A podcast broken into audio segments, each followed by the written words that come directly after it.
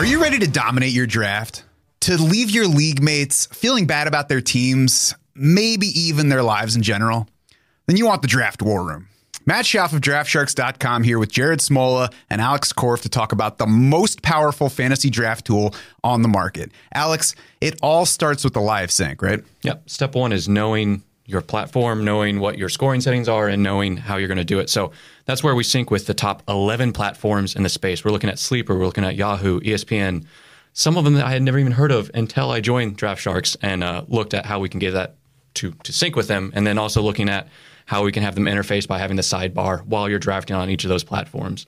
Uh, really, any platform out there, that's what we're going to start with.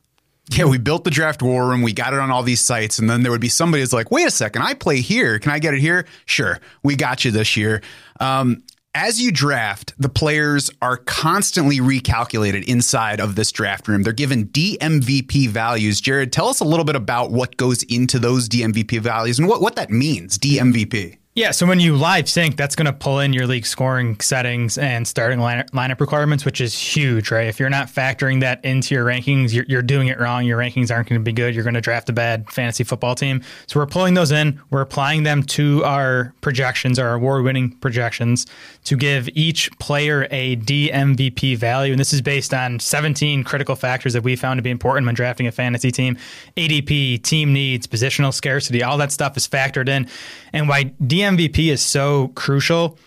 It's easy to compare players in the same position, right?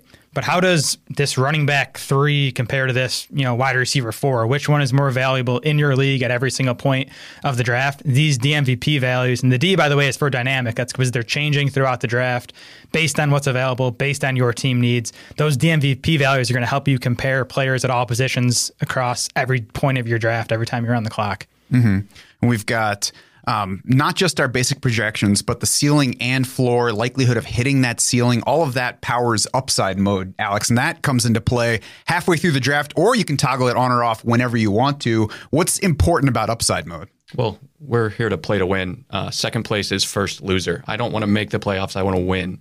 So all we care about when you're getting late in your draft like that is really the upside of a player. Towards the beginning, we really, you know, safety is a little bit more important. If you miss on your first or your second round pick, uh, that hurts a little bit more than missing on your ninth round pick. So that's where we really focus on upside. Uh, and that's kind of a, a unique factor that we, we really weigh a lot into. And of course, the draft room is constantly working. It's making calculations throughout as you go, giving you recommendations. But it's important to note here that you're still in control of everything. You're drafting this team. It's not going to be our team. We're just here to help you. So, like I said, if you want to switch off upside mode, go for it uh, later in the draft. You want to switch it on earlier to see where the ceiling is? Go for it. You don't like the projection on a specific player or two? You can change that even, although I wouldn't recommend touching too many of those, right, Jared? I wouldn't recommend it, but you know, you do you. every once in a while, we're not going to be right about every single player. So, you know, if there's somebody you don't like nearly as much as we do, maybe move them down. If it's a little bit, then yeah, just skip that player and go to the next one. You can flag players along the way. You can leave yourself notes. Maybe when you're first looking through your draft war room, you're like, okay, I want to remember him right here. I want to keep in mind this injury that we're watching. I want to know that he's the handcuff for this player. Leave those notes. They'll be saved for when you draft. And you can click any player on the board and it opens his detailed player page in a new tab. Doesn't take you out of the draft room because we know you want to stay stay there and you don't want to lose your way in the middle of the draft. Plenty of other features in here too, right, Alex? Tell us some of the other things that people can just tell at a glance while they're drafting. Well, one of the most important ones is ADP. So we want to make sure that you aren't drafting someone way above ADP because you maybe could just get them a little bit later. So we want plat- our platform specific ADP. Uh, each platform is a little bit different. Uh, that's really important. Looking at bye weeks, we want to make sure you have coverage. You know, have two. Everyone has week 13 bye week, for example. You don't want that, uh, as well as strength of schedule. Just kind of having an idea of how a player is going to look. Uh, and then the, the one of the more important ones is the injury predictor. Uh, we have a proprietary algorithm where we actually, based on historical factors, can look at predicting the injuries of a player going forward. Uh, and that's really unique. It has it on really, really important players in particular. And of course, it's not saying this guy is going to get hurt this year, but it's saying these guys are a little bit more likely to miss some time this year. So you might want to shift how you draft them. Maybe earlier in the draft, it might be somebody that you skip. You know, midway through, you just get proper insurance for it. Jared, what are some other things that people can expect to find inside their draft war room? Yeah, you're going to find tiers on your war room, and you can you know see those by the DMVP values as well. Where there's big gaps, that's a tier. But we you will also see in there you know which tier each player lands in, and that's again according to your league specific scoring system, which is huge. Um, a draft grid.